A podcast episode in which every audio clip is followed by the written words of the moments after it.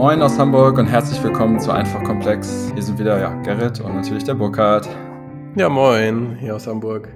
So Leute, ihr wisst es nicht, wir haben gerade den dritten äh, Start. Äh, wir haben hier ein neues äh, Recording-Tool für Remote-Aufnahme mal wieder. Aber probieren wir es äh, jetzt.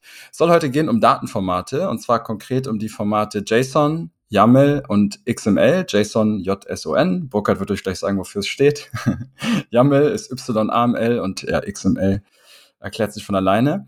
Und diese Datenformate ähm, sind letzten Endes eine Art, ja, wenn ich es richtig verstanden habe, Files, Dateien, Strukturierung von Daten, um Daten von A nach B zu übertragen. Ja. Und die sind super wichtig ähm, für ganz viel in der Software und der IT. Ja, aber bevor ich euch das erkläre, ähm, würde ich das über mal Burkhardt machen lassen. Ja, der kann das auf jeden Fall besser.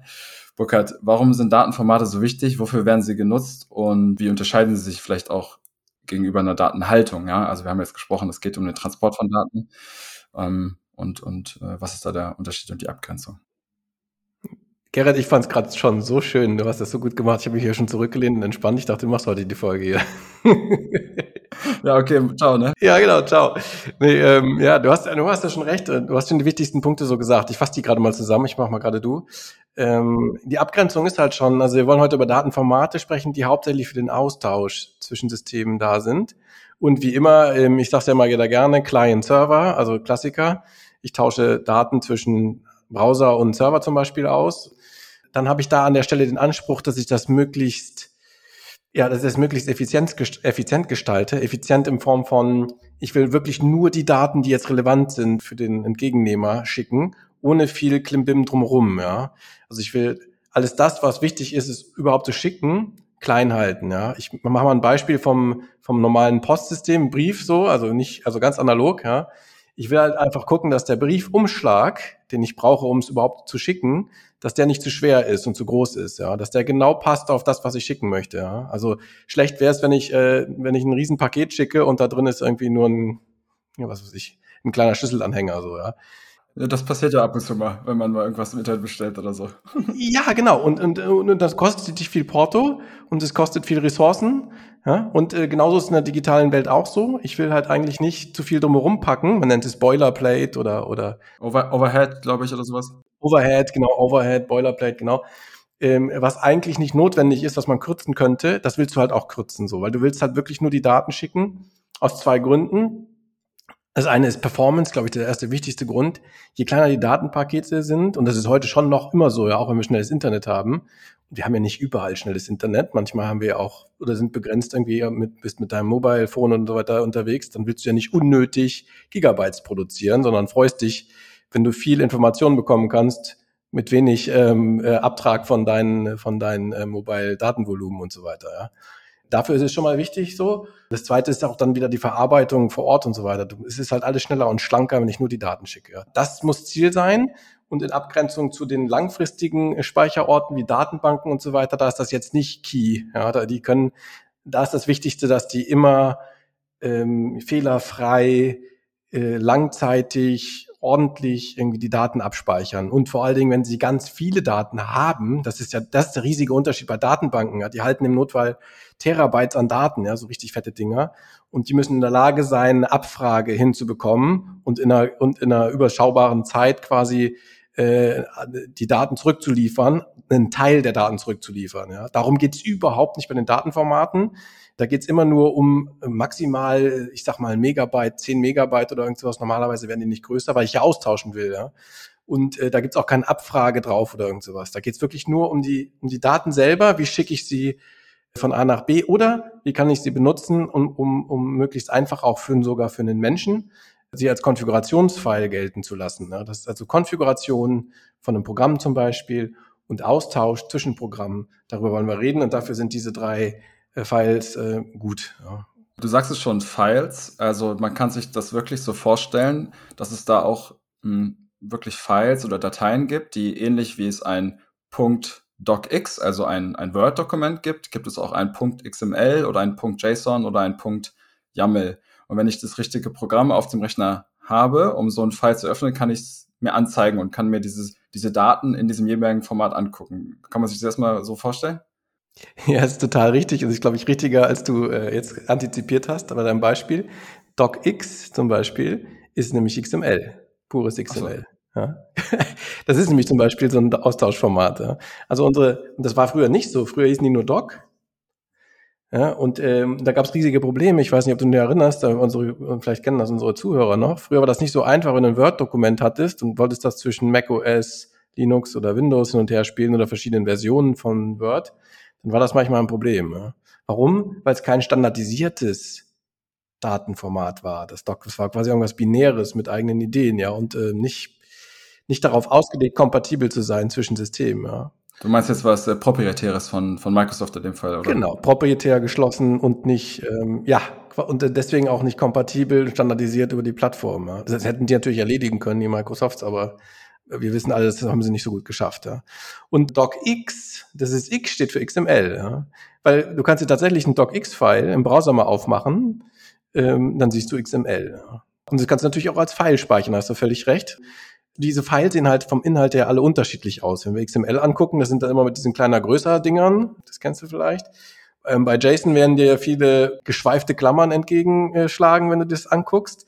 Und bei YAML denkst du, wow, das sieht ja richtig lesbar aus, weil da gibt's gar keine geschweiften Klammern. Gibt's vielleicht auch, aber typischerweise nicht so. Und, äh, und also überhaupt keine wilden Klammern. Das sieht nicht aus wie Code, das sieht aus wie ja, ein gut identiertes Dokument oder irgend sowas. Ne? Aber das ist mal auf höchster Flugebene gesprochen so. Aber inhaltlich in, und in, in, in drin sind die doch noch sehr, sehr unterschiedlich. Und das wollen wir uns heute mal angucken, denke ich. So. Hm. Okay, dann sind die jetzt aber im ersten Moment vielleicht das wieder zur Abgrenzung nicht dafür gedacht, dass ich die jetzt als User auf dem Desktop irgendwie anklicke und mir angucke, sondern typischerweise werden die ja programmatisch verschickt und ausgetauscht, oder? Diese ja. Falltypen. Ne? Genau. Eigentlich sind das die Hidden Champions. Ne? Also voll nicht zu unterschätzen und ich finde es auch eine mega wichtige Folge, dass wir heute drüber reden, weil ähm, du hast im Prinzip, wenn du es ganz, ganz grob siehst, hast du zwei Aspekte in der Software und in den Apps. Du hast die Funktionalität und du hast die Daten. Ja? Die Funktionalität haben wir schon mal besprochen, die programmieren wir halt hin in, in, in Source Code und so weiter. Und die Funktionalität kann ja nur funktional sein, wenn sie irgendwas mit Daten macht. Ja? Ganz abstrakt gesprochen ist das für alles wahr. Ja? Und die Daten hinzubekommen zur Funktionalität ist der Auftrag dieser Datenformate, ja.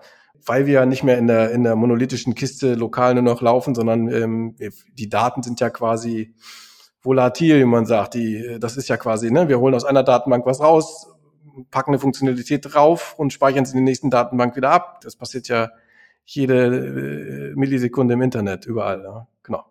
Und aber ja, du hast recht, äh, und, und die Datenformate, die da fließen, die fließen quasi durchs, durch die Luft, durchs Kabel und so weiter, die sehen wir eigentlich nicht wirklich. Ja. Dabei sind die aber wohl definiert und man könnte sie auch immer abspeichern. Und wenn unsere Zuhörer dann mal sowas sehen, dann wissen sie, ah, okay, guck mal, das sieht aus wie ein JSON, könnte ein JSON-File sein und so weiter. Verstehe. Und tatsächlich sind die auch sogar sehr lesbar geworden. Also JSON und YAML kann man gut lesen. Bei XML sieht schon ein bisschen wüst aus. So, das sieht halt aus wie HTML. Ja. Im Prinzip ist das ja ähnlich auch. Also wenn man wenn man mal wissen will, ungefähr wie XML aussieht, dann kann man ja mal bei einer beliebigen Webseite sagen, zeig mir mal den Quellcode an. Das kann jeder Browser noch rechtsklick und dann sagen, bitte mal als Quellcode anzeigen. Dann sieht man so ganz viele eckige Klammern und so. Das ist dann HTML. Und HTML ist nur eine spezifische Form des XMLs. XML ist im Prinzip das generische HTML, wenn man so sagen will. Lass uns doch reingehen in diese, tatsächlich in diese drei Typen, die wir da haben, beziehungsweise vielleicht noch eine Stufe davor. Warum sind es denn jetzt eigentlich genau die drei? Also in, geworden, über die wir jetzt heute reden? Sind die einfach die relevantesten oder die einzigen äh, Datenformate, die, die da draußen noch genutzt werden? Oder was ist die Historie des Ganzen? Mit Abstand die relevantesten. Ne? Also da gab es mal eine Historie, es gab vielleicht auch noch ein paar andere Sachen, aber mit also mit den dreien sind wir, ich äh, lass mich, also ich muss jetzt lügen, ich habe es nicht nachgegoogelt, so, ne? aber ich würde schätzen, dass wir 99 Prozent aller Datenaustausche mit diesen drei äh, erschlagen. Ja. Es gibt nicht so viel anderes. Ja. Deswegen sind die auch die drei sehr wichtig. Ja. Okay. Aber es gab durchaus mal andere oder es gibt andere, aber das Es gibt noch andere. Ich will, ein, ich will auch eins sagen, dass es gibt, das davon, ähm, das ist vielleicht auch wichtig. Ähm, es gibt von Google das Google Protobuff. Protobuff, okay. Protobuff, keine Ahnung.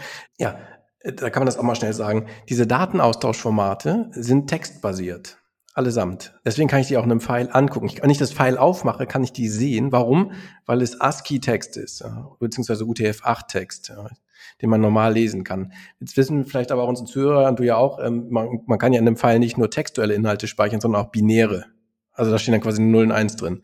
Dann weigert sich auch dein normaler Texteditor, WordPad oder so, sagen, ey, das willst du nicht wirklich aufmachen, das ist binärer Inhalt da drin, so. Das, und das kannst du auch nicht mehr lesen, dann kommt das, das ist nur Kauderwelsch, so, ja. Das gibt's ja durchaus du auch. Nicht lesen? Selbst du kannst es nicht lesen, sag ich. ich. Ich kann die Matrix auch nicht verstehen, so. Ich muss da okay. auch schon drin sein, so. Nee, genau. Ähm, es gibt diesen großen Unterschied zwischen binären Datenformaten und textuellen. Ja? Wir hatten mal eine Folge darüber, das wiederholen wir jetzt nicht. Ähm, aber binäre sind halt einfach wilde Abfolgen von Nullen und Einsen und, und textuelle, da, da codiere ich mit meinen Nullen und Einsen halt die Charaktere, die ich dann lesen kann, also sowas wie E, großes A, kleines F und so weiter. So, also Text versus Binary, das, das ist sowieso ein wichtiger Unterschied. Und äh, ähm, sowohl JSON als auch YAML als auch XML sind Text, während, ähm, während, das habe ich gesagt, Google Protobuf ist binär. Ja warum macht das einen Unterschied? Das, aber der Unterschied ist, wenn ich binär äh, schicke, dann habe ich noch etwas weniger Overhead. Dann ist quasi, dann kann ich den Inhalt noch stärker komprimieren. Ne? So ungefähr vielleicht, vielleicht 30 Prozent oder sowas. Ne? Also die gleiche Nachricht mit Protobuf wie JSON ist vielleicht in Protobuf 30 Prozent kleiner. Ne? Ähm, das erkaufe ich mir aber mit viel Aufwand, weil ähm, ich muss dann weil, weil Text ist halt, geht halt überall gleich auf allen Maschinen, auf allen Rechnern, während binär da muss ich quasi beschreiben, wie ich das, wie ich das ein- und auszupacken habe für jedes Betriebssystem, für jede, ne, für jedes Device. Und ähm, ich muss das halt die gleiche Beschreibung haben am Ab Absender und am Empfänger. Ja. fast wie so eine Verschlüsselung, ja, kann man sich vorstellen. Ja.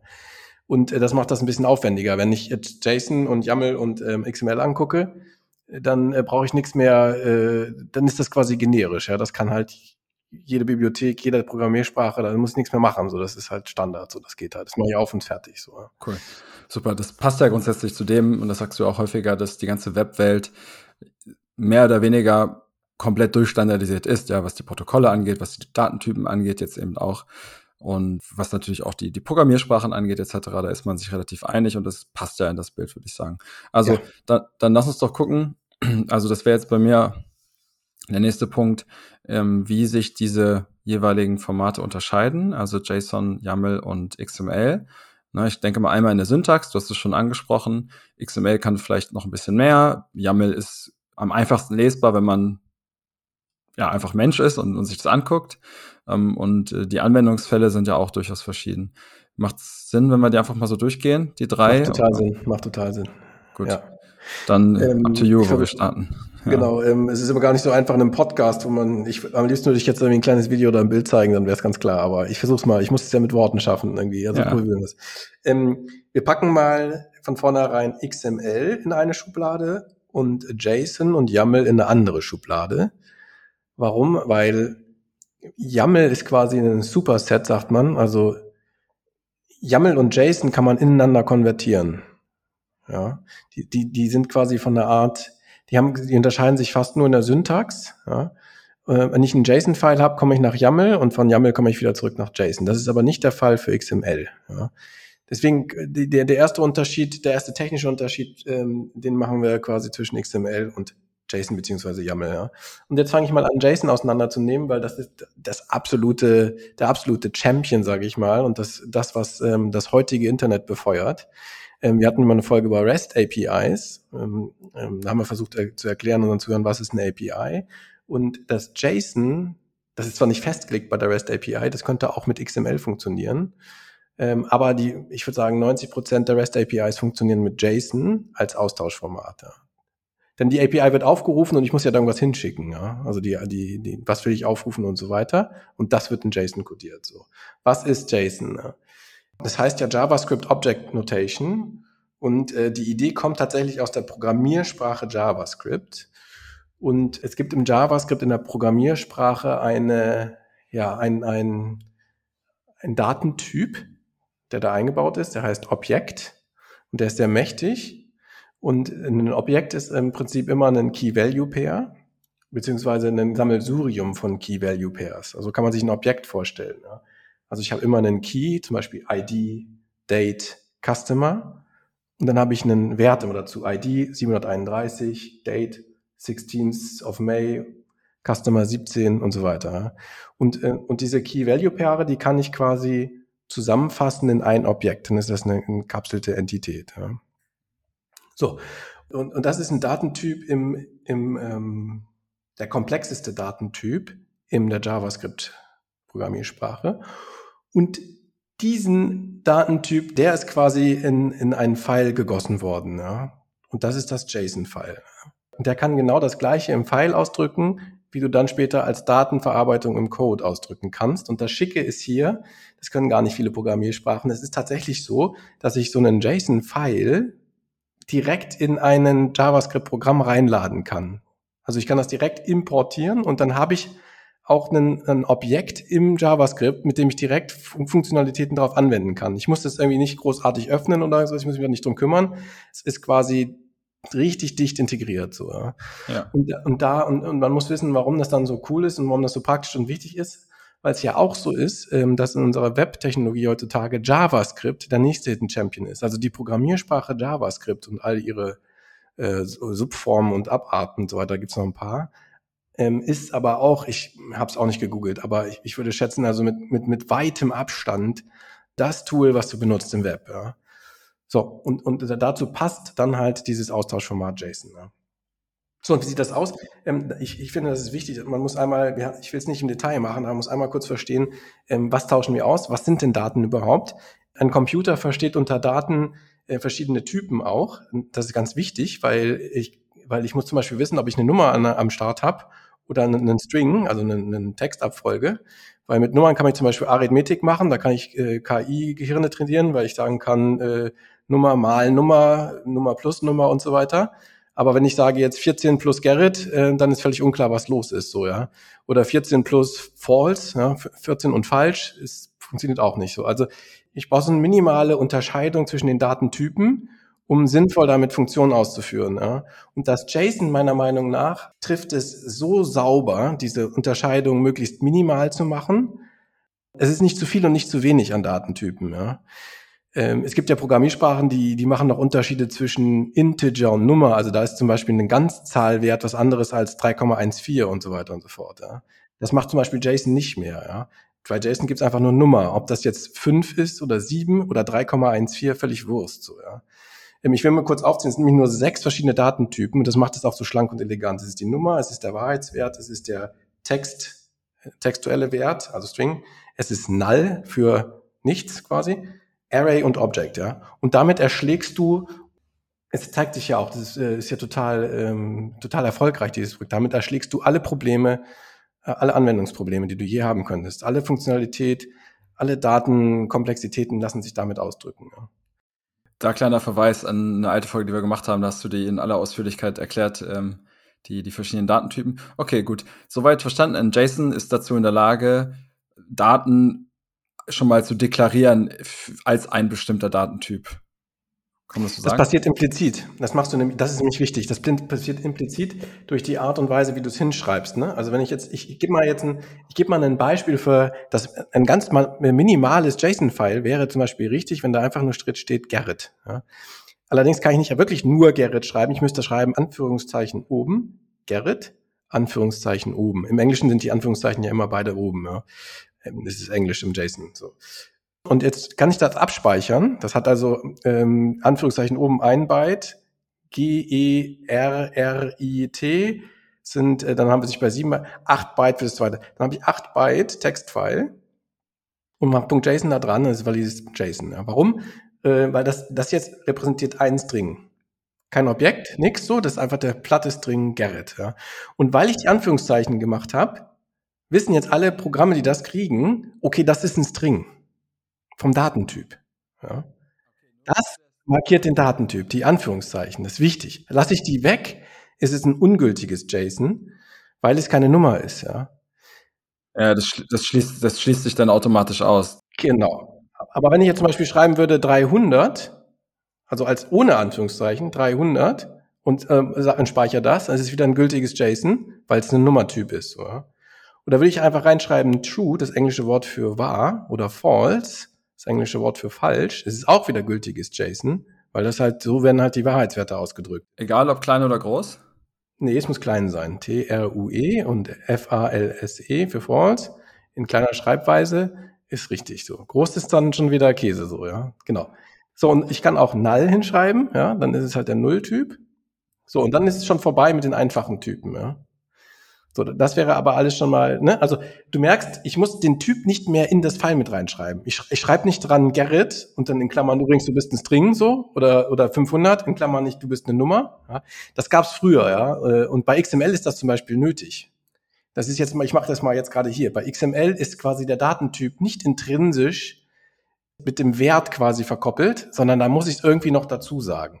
Und das kann ich noch nicht mal in einer standardisierten Art und Weise tun, ja. Okay, da gibt's da gibt's schon wieder ein bisschen kleines kleines bisschen Overhead, ja, ein paar Byte gibt's dann wieder mehr, wenn ich das definieren müsste jedes das Mal. Das ist nicht nur ein kleines bisschen, ja. Du musst dir überlegen, das muss ja für jeden einzelnen Wert machen. Und wenn ich mal ein paar viele Werte habe, dann hast du ja für jeden Wert doppelt so viel, je nachdem wie lang der ist. Ne? Oft sind ja die Werte nur klein. Wenn ich eine ID habe, 17 oder irgend sowas und schreibe da dran Integer oder irgend sowas als Datentyp, pff, ja, dann ist ja das, das ist ja die Beschreibung des Datentyps mehr als der Wert. Ja, also aber warum wir trotzdem manchmal XML benutzen, wirst du uns wahrscheinlich gleich noch erklären. Aber dann lass uns doch kurz das, das JSON weiter ähm, zu Ende machen. Also du hast jetzt die einfachen Datentypen Null, ähm, Number und äh, String. Und äh, jetzt kommt noch Array, glaube ich. Genau, und jetzt kommt noch das Array und das Object, genau. Ah, Boolean hatten wir auch schon, genau. Array und Object, ja, richtig. Genau, also Number, Boolean, String und Null sind quasi die, die atomischen oder einfachen Datentypen, genau. Und jetzt kommen noch, jetzt kommen die ein bisschen schwierigeren, das Array und das Object. Wir machen das nicht so ausführlich, weil wir hatten schon mal eine Folge darüber. Aber ähm, ich kann auch hinschreiben im JSON, wenn ich jetzt mit einer eckigen Klammer auf anfange und schreibe 1,2,3,4 zum Beispiel, eckige Klammer zu und speichere das, ist auch ein valides JSON. Warum? Weil dann, jetzt habe ich ein Array ausgedrückt. Und zwar ein Array von Nummern in dem Falle, 1, 2, 3, 4. Ja. Und ein Array ist nichts anderes als eine Abfolge von atomischen Datentypen. Ja. Ich könnte auch schreiben, eckige Klammer auf, 1, null, 3, True, Gerrit und so weiter, immer mit Komma separiert, eckige Klammer zu, das geht auch. Aber das Gerrit müsste das wieder, müsste das wieder in Anführungszeichen? Gänsefüßchen, ja, ganz genau. Das müsste es, sonst wäre es falsch. Genau. Äh, also was ich sagen will, das Array ist eine Abfolge von weiteren gültigen Datentypen. Ja. Von allen diesen. Ja. Ich kann auch ein Array in einem Array als Item ein weiteres Array haben oder auch ein Objekt. Und dadurch wird es so mächtig, ehrlich gesagt, weil habe ich, also nur mit dem platten, einfachen Datentypen komme ich ja nicht weit. Ja. Ich will ja später so Sachen sagen wie so ein Eintrag zum Beispiel oder so ein Kaufauftrag. Ja. Da gibt es ein paar, gibt es vielleicht eine ID, einen Date, einen Customer-ID, eine Nummer und dann vielleicht zum Beispiel einen Items. Was hat der alles gekauft für im Warenkorb? Ja. Also was weiß ich, äh, Item 1, Name davon und so weiter und so fort. Und dann fange ich an, dann brauche ich irgendwie auf einmal ein Item ist dann vielleicht ein Objekt, wo dann drin steht Key ist Item und der Wert ist ein Array, wo die ganzen Dinger drin stehen, die er gekauft hat und so weiter und so fort. Das, eine Beschreibung von irgendwas ist ja auch beliebig kompliziert so. Aber es findet nie ein Ende. Also JSON ist immer in der Lage, das auszudrücken. Das macht das so elegant. Und das ist, deswegen ist es so erfolgreich. Aber ich, äh, und jetzt machen wir den letzten Schwung noch technisch. Das Objekt hat quasi eine, fängt an mit einer geschweiften Klammer. Ganz viele JSON-Objekte fangen typischerweise mit einem geschweiften Klammer an weil man ganz, ganz gerne mit diesem Key-Value-Kram arbeitet. Ne? Also wenn ich da jetzt nur Gerrit schicke, dann weiß ja das Programm nicht, ja, pff, okay, da steht jetzt Gerrit. So, äh, da müsste das Programm schon ganz explizit einen Integer erwarten und dann kann der verarbeitet werden. Zeige einen Namen an oder so. Aber genau, genau. Und dann kannst du nicht, ja. dann schaffst du keine generische Funktionalität, sondern hast du, dann hast du zwei eng gekoppelte Funktionalitäten. Das will man ja nicht haben. Man will ja immer locker gekoppelte Komponenten haben, dass ich möglichst weit äh, sprechen kann. So. Und deswegen fange ich meistens ein JavaScript. Das ist fast immer so, ja. Was ich heute, was ich gesagt habe am Anfang, dass du einfach einen, einen Null hinschreiben kannst oder Gerrit, das wissen viele Leute gar nicht, aber trotzdem valides JSON. Ja. Aber typischerweise fängt das an mit einer geschweiften Klammer. Ja. Und die musst du wieder zumachen. Geschweifte Klammer. Jede Klammer geht auf und zu. Ja. Das ist fürs Array auch richtig so. Und äh, geschweifte Klammer auf und dann, dann erwartet JSON ähm, Key Value. Und der Key, der muss auch in Anführungsstrichen sein, ne, wenn das ein valides JSON ist. Also zum Beispiel, wenn ich jetzt sagen will ID, dann sage ich also geschweifte Klammer auf, dann sage ich Anführungsstriche oben und äh, dann schreibe ich ein ID, Anführungsstriche oben, dann kommt ein Doppelpunkt, das gehört zur Syntax, und dann schreibe ich wieder den Value hin, also zum Beispiel 731, ja, dann ohne Anführungszeichen. Oder Anführungszeichen oben Gerrit, Anführungszeichen oben. Ja. Und dann kommt ein Komma für den nächsten Key-Value-Pair. So sieht's also aus, ja. Also wir können also auf der Wikipedia-Seiten gibt es noch ein Nöcher, also können unsere Zuhörer nochmal nachlesen, aber im Prinzip ist es das, ja. So, und jetzt habe ich als Overhead-Symbole quasi, jetzt muss man es auf der Zunge zergehen lassen, habe ich Anführungszeichen, Kommas, ein Doppelpunkt, äh, geschweifte Klammern und eckige Klammern. Ne? Das ist quasi mein Umschlag, ja. Der ist damit relativ dünn schon, ne? ziemlich dünn. Ne? Und ich kann das beliebig lang werden lassen, ein JSON? Beliebig lang, ja. Das können auch Megabyte große Dinger sein. Oder, ja. Also typischerweise, weil die ja geparst werden. Ähm, was heißt jetzt hier geparst für den Zuhörer? Also, wenn ein Programm so ein JSON-File bekommt, dann muss es sich in den Arbeitsspeicher ja einlesen. Und das kann man bei JSON nur an einem Stück. Es gibt, es gibt andere File-Formate, die lassen sich als sogenannter Stream verarbeiten. Die kann man häppchenweise lesen. Ja. Das geht bei JSON nicht und man kann sich vorstellen, warum, weil, ähm, weil ich muss ja verstehen, wenn ich zum Beispiel eine geschweifte Klammer oben aufmache, ganz am Anfang von dem Ob Objekt, dann muss um zu verstehen, was dann passiert, muss ich erstmal die geschweifte Klammer zu irgendwo finden dazu, ja. Ja, und dann bin ich schon geflickt, so, dann muss ich ja das ganze Ding lesen, so, das kann ich dann nicht in Teilen lesen, ja.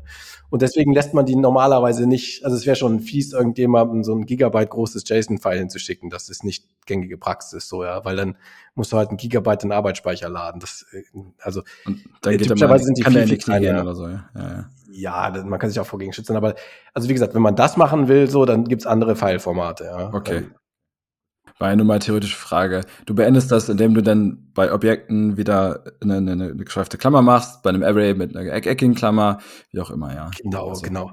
Aber ich will mal kurz was sagen. Also es gibt auch, es gibt auch große JSON-Files. Ich weiß gerade, weil ich, äh, ich habe da mal so ein Tutorial gemacht, weil ich für KI ist vielleicht auch ganz spannend mal zu hören. Wenn, wenn du die Gehirne, wir hatten auch schon mal eine Folge, also wenn du so eine gelernte KI speichern willst, das Gehirn mit seinen Gewichten quasi, dann wird auch gerne mal sogar JSON-File genommen. Ja. Das ist dann ziemlich groß. Ja. Ähm, kann man aber trotzdem nehmen, wird auch gemacht, ja. Aber da, da geht es jetzt schon in die Grenzen, da gibt immer noch schon mal ein anderes Fileformat, was dann wieder binär ist innen drin. Da gibt's, ich sag das mal kurz, HDF ist auch so ein Beispiel, ja. Ist aber kein Austauschformat, das lässt sich schlecht von A nach B schicken, aber ist dann fast wie so eine Datenbank als File, so, ja. Aber nur mal so am Rande äh, notiert, so. Gut, jetzt haben wir JSON verstanden. Ähm, ich will noch eine wichtige Sache sagen. Wenn ich so ein Objekt aufmache, dann sind die Keys, die da drin sind, die dürfen sich nicht wiederholen. Ja? Also habe ich da mal in, innerhalb einer geschweiften Klammer ID hingeschrieben als Key, dann ist es nicht gültig, im, im JSON nochmal irgendwo ID hinzuschreiben. Das ist deswegen auch nicht gültig, weil es im JavaScript in der Sprache genauso wenig gültig ist. Die Keys müssen unique sein innerhalb eines Objektes. Ja. Und das ist total wichtig und richtig, dass, ähm, das, das erlaubt dir das elegante Programmieren damit. Ja. Du weißt also schon, wenn der das JSON ordentlich gepasst hat, dann weißt du schon, die dürfen sich nicht wiederholen. Ja. Hier gibt es einen riesigen Unterschied zu XML, da können sich mich die Keys sehr wohl wiederholen. Ja. Oder nur mal so von der, schon mal so von der Idee, ja. Ich mache gleich nochmal den Unterschied so, so wie du erzählst, klingt es, als wäre Jason dein, dein, dein Favorit. Kompletter Favorit, ja. Jetzt kommt wahrscheinlich YAML, weil du hast auch gesagt, die lassen sich relativ einfach übersetzen. Ich habe das auch mal gemacht, wie wenn man, ich sag mal, PNG zum JPEG, also so ein Bildformat ändern will, kann man es in so einen Online-Konverter reinschmeißen und dann wirft er einem halt das jeweils andere Format wieder dann eben zurück. Das ist noch einfacher, sagst du, nee, einfacher zu lesen, aber mehr Overhead dann wahrscheinlich, oder? Wie ist das? Und ja, es kommt noch eine Frage, wann benutze ich denn welches? Oder kann ich mir das eigentlich frei aussuchen und das geht nach dem Gusto des jeweiligen Programmierers oder der Programmiererin? Ähm, drei Fragen. Äh, lass mal gucken. Mhm. Ähm, ähm, ja, du hast recht. Wir gehen jetzt zu YAML rüber. Ja. das macht Sinn. Ähm, genau. Und ja, es ist wie bei den Bildern. Du kannst es einfach ineinander konvertieren. Und ja, du hast, ähm, du hast noch weniger Ausdruck, was Datentypen angeht. Ich sag gleich warum. Und zwar ähm, ist da alles weggelassen. Ähm, also ich muss jetzt nicht mehr Anführungszeichen setzen, sondern ähm, YAML macht das von alleine, weil wenn da zum Beispiel Gerrit steht oder irgend sowas, dann weiß YAML ja, also man kann es ja auch als Mensch wissen, so, ne? Gerrit ist halt keine Nummer. Und das weiß halt das YAML-Format auch. Und der Parser und der Verpacker, also der Einpacker und der Auspacker für dieses Datenformat, der muss ein bisschen mehr Arbeit leisten, weil der muss sich halt quasi den Krams ein bisschen besser angucken und antizipieren, was ist denn das wohl für ein Daten, was ist das für ein sinnvoller Datentyp, ja, was kann das nur sein, ja. Und es gibt nur ganz wenige Fälle, wo das, ähm, wo das überhaupt ambiguous sein kann, also zweifelhaft, was es für ein Typ ist. Also zum Beispiel, an, du hast das zum Beispiel gesagt, ich könnte, ich könnte eine Nummer haben, 314 oder irgend sowas. Ich will aber, dass es halt nicht eine Nummer ist, so. Ich will halt sagen, es ist ein String, ja. Es ist halt einfach 314 als String, so. Ja. Warum auch immer, ja. Dann kann ich das erzwingen und dann kann ich halt trotzdem noch äh, Anführungszeichen setzen, so, ja. Dann, dann zwinge ich YAML, es als String zu interpretieren. Schreibe ich es nicht hin, ist einfach eine Nummer, ja. Und äh, äh, die Realität erweist sich so, dass äh, man nichts dran schreiben muss, weil es ist schon immer richtig, ja. Das YAML ist, ist halt noch einfacher. Objekte werden quasi einfach nur mit Key Doppelpunkt Value, ohne dass ich irgendwelche Anführungszeichen setzen muss. Wenn ich irgendwelche Arrays mache, dann kann ich zum Beispiel einfach einrücken. Also es gibt den ich kann es blockartig hinschreiben, quasi untereinander.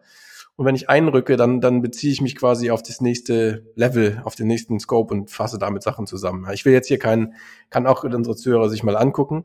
Es ist aber dann total übersichtlich, ähm, wenn man es liest. Äh, du kannst, du weißt das, Gerrit, du hast es schon mal gemacht, so. Es ist total klar, was man ausdrücken will, ja. Ja, ich habe es tatsächlich schon mal gesehen, ähm, so ein YAML-File. Ähm, weißt du, was YAML heißt oder wofür das steht? Ja, YAML ain't Markup Language. Okay, ich habe gefunden, yet another Markup Language.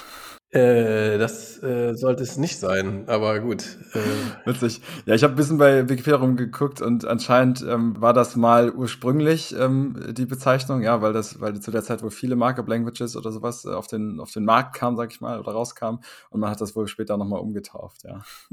Ähm, äh, ich, ich, finde, ich finde YAML ain't Markup Language viel passender, weil es ist nämlich keine Markup Language, das ist eine gute Überleitung, weil es ist ähm, auch eine extrem kondensierte Art und Weise, wie ich, ähm, wie ich einfach pure Daten irgendwie ausdrücken kann, ja. Weil, was heißt denn Markup? Und jetzt kommen wir zu XML, ja. Markup heißt ja quasi immer, dass ich einem, einem Visualisierungstool, wie zum Beispiel einem Browser, ja, Ideen mitgebe, wie er die Daten auch noch anzuzeigen hat. So, und das ist nämlich genau, was ich rausdividieren möchte. Ich möchte beim JSON und beim YAML wird akribisch vermieden, äh, visuelle Anzeigeinstruktionen da rauszulassen, ja, weil das macht es ja nur voller und darum geht's auch nicht so, ja. Das will man entkoppeln aktiv so. Und, und hier jetzt, jetzt kommen wir kurz zu, jetzt kommen wir kurz zu ähm, XML rüber. Das hat einen anderen Anspruch auch, deswegen kann man die auch gar nicht so direkt vergleichen, aber trotzdem hat XML historisch jedenfalls auch immer die gleiche Rolle gespielt wie äh, JSON heute als Austauschformat. Dabei ist es dafür gar nicht so geeignet, weil es einfach mehr darauf ausgelegt ist, in, innerhalb der Struktur der Syntax des XMLs auch noch mit auszudrücken, wie es denn angezeigt werden soll. Ja? Also Markup. Das ist viel umfangreicher im Markup. Ja? Und auch was ich, wie ich das ausdrücken kann, ist auch viel flexibler. Ähm, ähm, ich, ich will gar nicht genau darauf eingehen. Ich will vielleicht äh, einfach nur nochmal sagen, das ist, es ist halt von der Struktur überhaupt nicht zu vergleichen. Es funktioniert ganz anders. Es ist im Prinzip ähm, ich will mal das Glossary nennen. Wir haben im XML fängt immer an mit so einer sogenannten Deklaration. Daran sieht man, dass es XML ist. Das fängt immer an mit so einem kleiner Fragezeichen XML Space Version. Dann kommt die Version von XML und dann kommt nochmal Fragezeichen größer. Und äh, dieses kleiner größer, das kennt man vom HTML, das ist das gleiche Ding. Das sind diese sogenannten Tags. Also ich, ich öffne immer einen Tag mit so einem kleiner und schließe ihn wieder mit so einem größer. Und, äh, und dazwischen ist dann Text und dann gibt's, ähm, also das ist quasi nur der Tag an sich und dann muss ich diesen ganzen Tag nochmal schließen und dann nennt man das ein Element. Ja? Und dann kann ich diese Elemente ineinander nesten. Also ich kann, ich mache ein Element auf, zum Beispiel Person List oder irgend sowas und dann kann ich dann ein zweites Element mit reinsetzen und so weiter und so fort. Ja.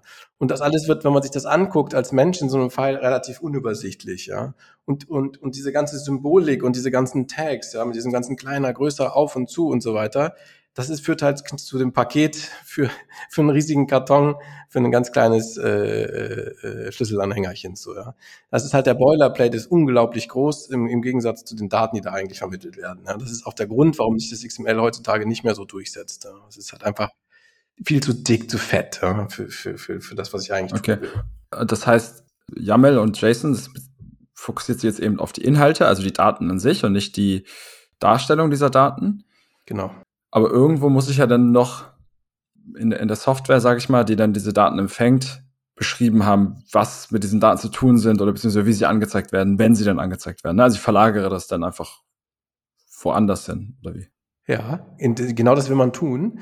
Es ist nämlich zum Beispiel, ähm, das ist genau das, was du tun möchtest, Gerrit. Das ist ja so, du kriegst zum Beispiel, stell dir vor, du hast eine Webseite und das ist, äh, äh und da zeigt sich, da zeigen sich deine Daten an, ja.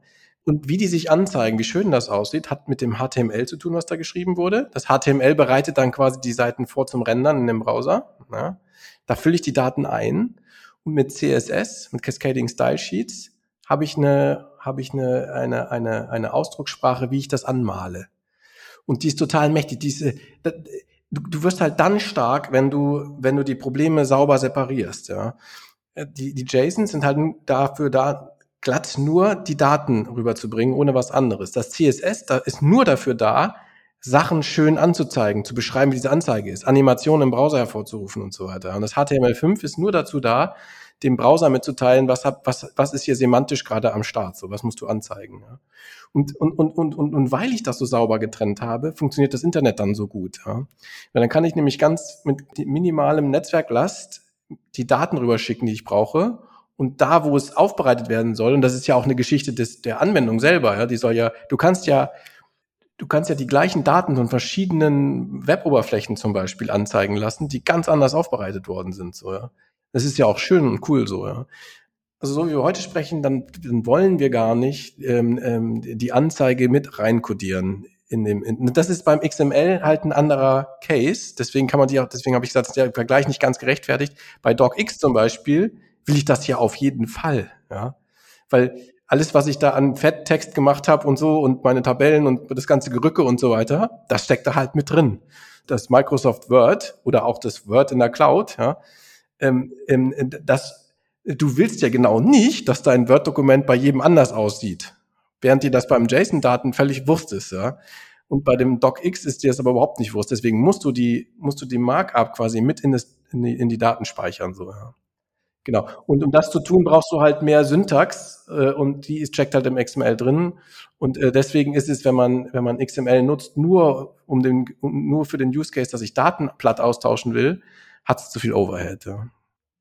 Ich musste gerade dran denken, dass früher, das klingt so super lange her, ich glaube vor ein paar Jahren habe ich angefangen mit den mit den Google ähm, ähm Office Tools zu arbeiten, also also Google Docs und, und, und Google Tabellen etc. Und wenn man dann damals Doc, also nicht DocX, sondern reine Doc.doc-Dateien reingeladen hat, dann ist da nicht viel passiert. Ja, dann haben, haben die sich sehr schwer getan, das, das zu interpretieren, in Google anzuzeigen. Ich glaube, das ging gar nicht so. Das wurde gar nicht so direkt konvertiert. Ne? Ähm, zwischen diesen Programmen sogar dann. Ja, weil das halt proprietär war. Ne? Und heute sind also XML, JSON und YAML, das sind halt Standards, ne? Webstandards. Da, da, und deswegen können, das ist auch wichtig, ne? dass es öffentliche Standards sind nur so kannst du erreichen, dass du eine super Kompatibilität hast zu allem. Ja. Es ist aber nicht ungewöhnlich, will ich vielleicht nochmal sagen. Ich habe hier gerade noch ein Beispiel offen.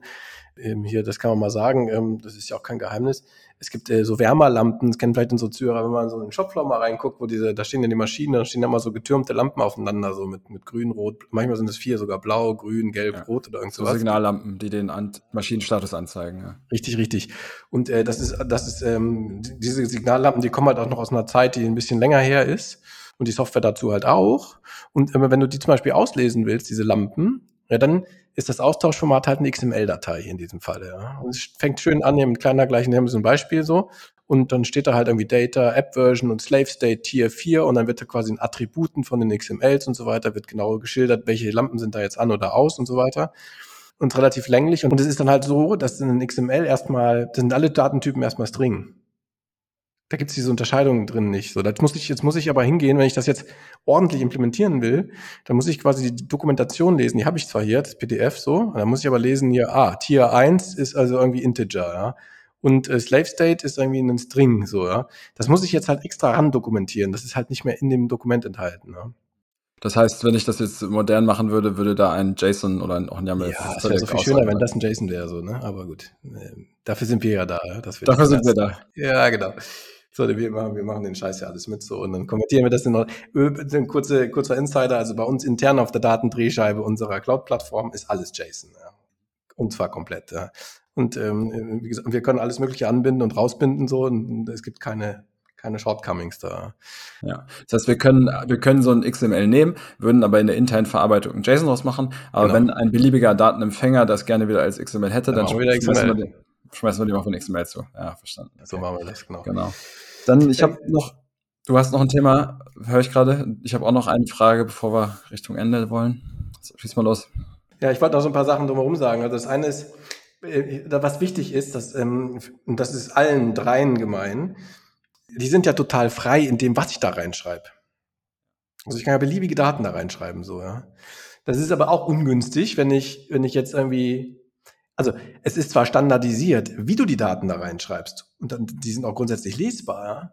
aber es ist quasi ja nicht standardisiert, was für Daten da drin stehen, ja? wie die Keys heißen so und, und, und, und was das irgendwie bedeutet und so weiter und welche Möglichkeiten es gibt. So.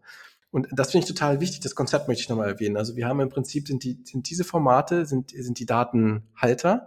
Und es gibt zu allen diesen Formaten ein sogenanntes Schema auf Deutsch, Schema auf Englisch. Und ein Schema ist quasi eine, ja, soll man sagen, Rezept, eine Vorschrift, wie das entsprechende Datenfile aussehen könnte, wenn es gültig ist zu diesem Schema.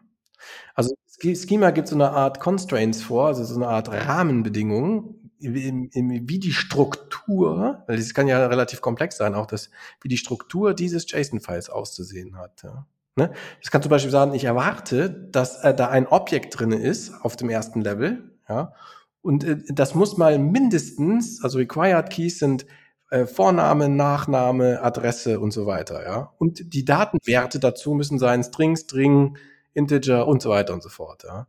Das gebe ich im Schema vor. Und übrigens, das Schema selber wird wieder im JSON ausgedrückt. Also die Syntax ist wieder gerade JSON, aber es ist halt ein JSON-Schema. Ja. Ist jetzt vielleicht ein bisschen verwirrend für den Zuhörer, aber ich will ich will es trotzdem erzählen, weil es weil es so maximal wichtig ist und ein Grundkonzept zum Beispiel von unserer Software und man kommt damit richtig weit.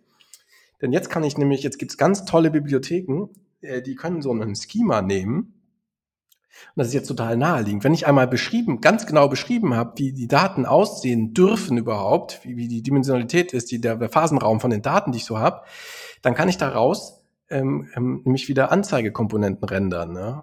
Also es gibt für zum Beispiel für React, das ist ja unsere Anzeigebibliothek für den Browser, gibt es das React JSON Schema Form Bibliothek. Das sind richtig coole Leute, die haben das gemacht. Und da kann ich quasi so einen, einen JSON Schema reingeben und rauskommt äh, tolle klickbare Forms, ja, mit Dropdown-Menü und so weiter, weil ich sagen kann zum Beispiel, für diesen Key darfst du die drei Values nur haben und so weiter. Das kann ich alles ausdrücken im JSON. Und wenn ich das ausgedrückt habe, dann wissen wir alle, dass genau diesen Ausdruck, für die gibt's alles Web-Widgets, ja. Dann habe ich halt, wenn ich was auswähle, dann habe ich halt einen Dropdown.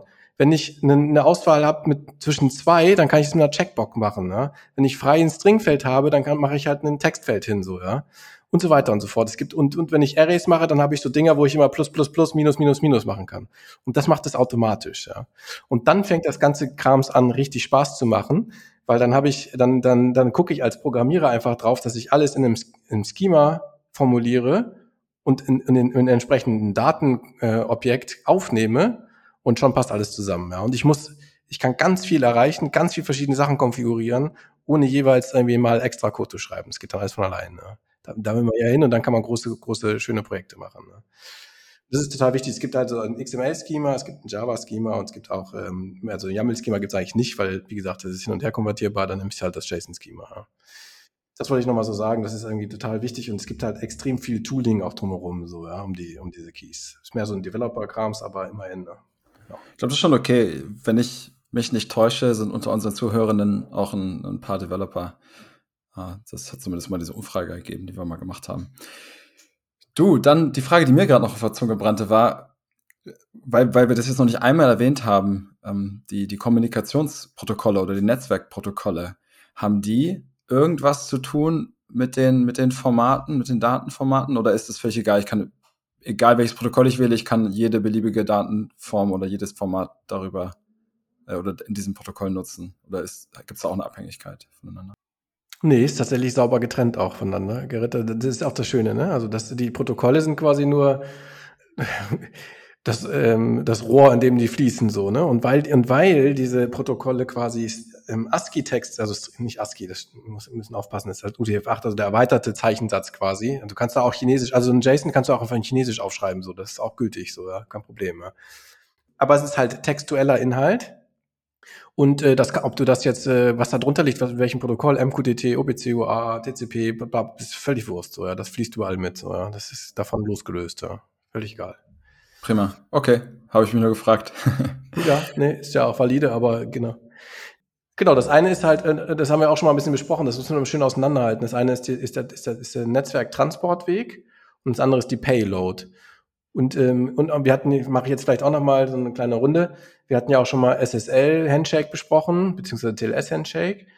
Das sind auch alles Sachen, die werden quasi etabliert. Dann habe ich einen, wenn ich das gemacht habe, dann habe ich einen bestehenden Kanal und dann kann ich quasi Bytes, so ist es wirklich. Ich schicke halt Einsen und Nullen durch die, durch die Leitung, ja, Und JSON, YAML und, und, und XML, die beschreiben halt einfach nur eine Art und Weise, diese Einsen und Nullen, standardisiert, wie ich sie durch die Leitung schicke. Ja. Und, und, und welche Leitung das ist, ob das jetzt ein VPN-Kanal ist oder was, oder welches Protokoll dahinter ist, ist mal relativ egal. Ja.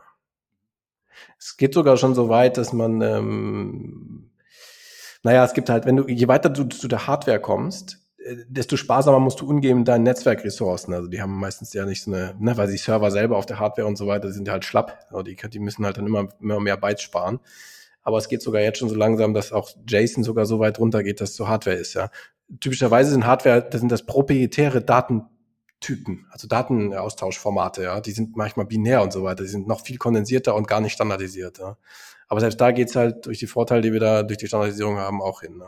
Aber jetzt will ich äh, aufhören zu quatschen. Ich glaube, wir haben schon wieder ein paar Minuten gequatscht, das soll reichen heute. Und die Zuhörer haben wahrscheinlich auch schon wieder äh, rote Ohren oder wirrigen Kopf oder was, ich weiß es nicht, aber ich glaube, es reicht erstmal für heute.